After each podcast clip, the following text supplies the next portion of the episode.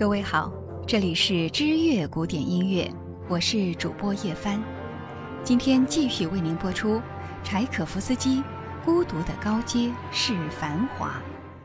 今天继续为您介绍芭蕾舞剧《睡美人》。在上一集我们说到了，丁香仙女带着王子飘向那沉睡了百年之久的王国，去寻找阿芙罗拉公主。当王子与丁香仙女终于到达沉睡王国时，巫婆卡拉波斯早已在那里等候着他们。他深知王子的爱会使自己的魔法失灵，千方百计地阻止王子见到阿芙罗拉。但是善终能战胜恶，爱终究能征服恨。巫婆无法阻止德西列王子执着的爱。王子走到阿芙罗拉的卧榻前，深情地吻了一下她的双唇。公主从百年之梦中苏醒，整个王国也随之苏醒过来。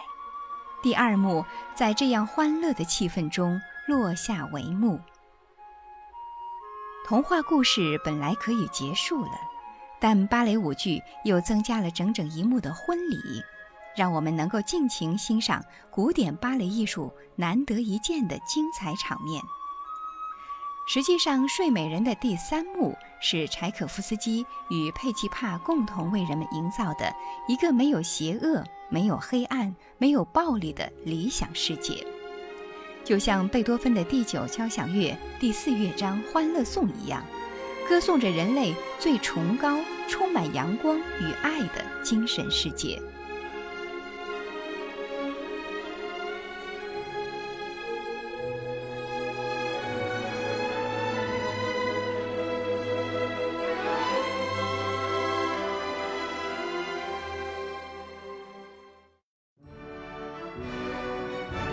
庄严的进行曲中，来自世界各地的客人们相继进入王宫。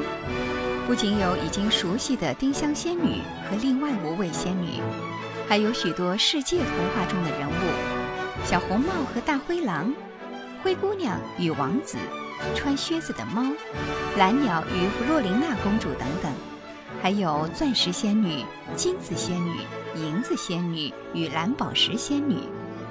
创作者打破了睡美人童话中的时空界限，让不同时代、不同国王、不同童话中的人物欢聚一堂，是为了展示人类大同世界的美好理想。可以说，世上再也找不出比《睡美人》第三幕更丰富多彩、更欢快辉煌的舞蹈场面了。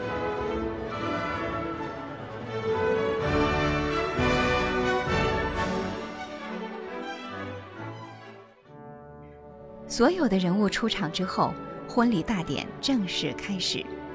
各个童话人物以此登场，以双人舞的形式介绍自己，也讲述着自己的故事，直到最后主角登场。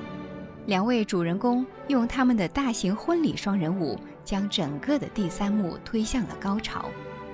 这一段双人舞完全遵循古典芭蕾传统的模式。有一段慢板双人舞，男女变奏和结尾组成。阿芙罗拉公主和德西列王子经过各种曲折和考验，终于喜结良缘。双人舞就是表现他们的爱情以及对美好生活的憧憬。双人舞结束之后是王子的变奏，他的大跳、空中旋转和打击动作都充满了青春的活力和喜悦的心情。紧接着，阿芙罗拉变奏以地面动作为主，每个动作都细腻温柔，浸透着一种不可言喻的女性之美。这个在技术上并没有什么难度的变奏，其实非常难以跳好。如果女演员只完成变奏动作，不对细小的连接动作加以必要的修饰，那么这个变奏就会失去光彩。相反，如果过分的修饰，又会失去阿芙罗拉的优雅。最后的结尾包括两段男女的结尾，并且以他们双人的结尾作为结束。佩奇帕设计的结束动作非常简单，却意味深长。阿芙罗拉由王子扶腰先转一圈儿，然后向前走，脚尖的碎步，再转两圈儿，再向前走脚尖碎步，再转数圈儿，最后音乐突然停在舞姿上，象征着他们的爱情一步一步的成长，最后开出芬芳绚烂的花朵。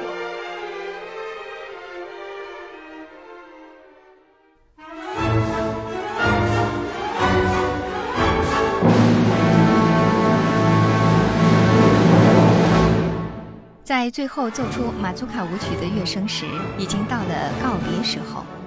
众人分别跳自己的小段舞蹈，一一向观众道晚安。但睡美人在芭蕾舞台上已经跳了一百多年，而且将一代一代继续演下去。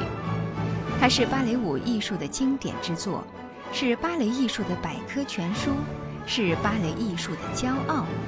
世界上许多芭蕾舞艺术团都能够以演《睡美人》而自豪。这一出豪华的梦幻舞剧，不仅要求巨大的开支，更要求演员们有高超的技巧以及对人物内心精准的把控。虽然世界各国上演的版本略有不同，但基本上都保留了佩吉帕编舞的精华。古老的睡美人是真正的青春永驻，永远散发着不灭的光芒。各位听友，这里是知乐古典音乐，我是主播叶帆。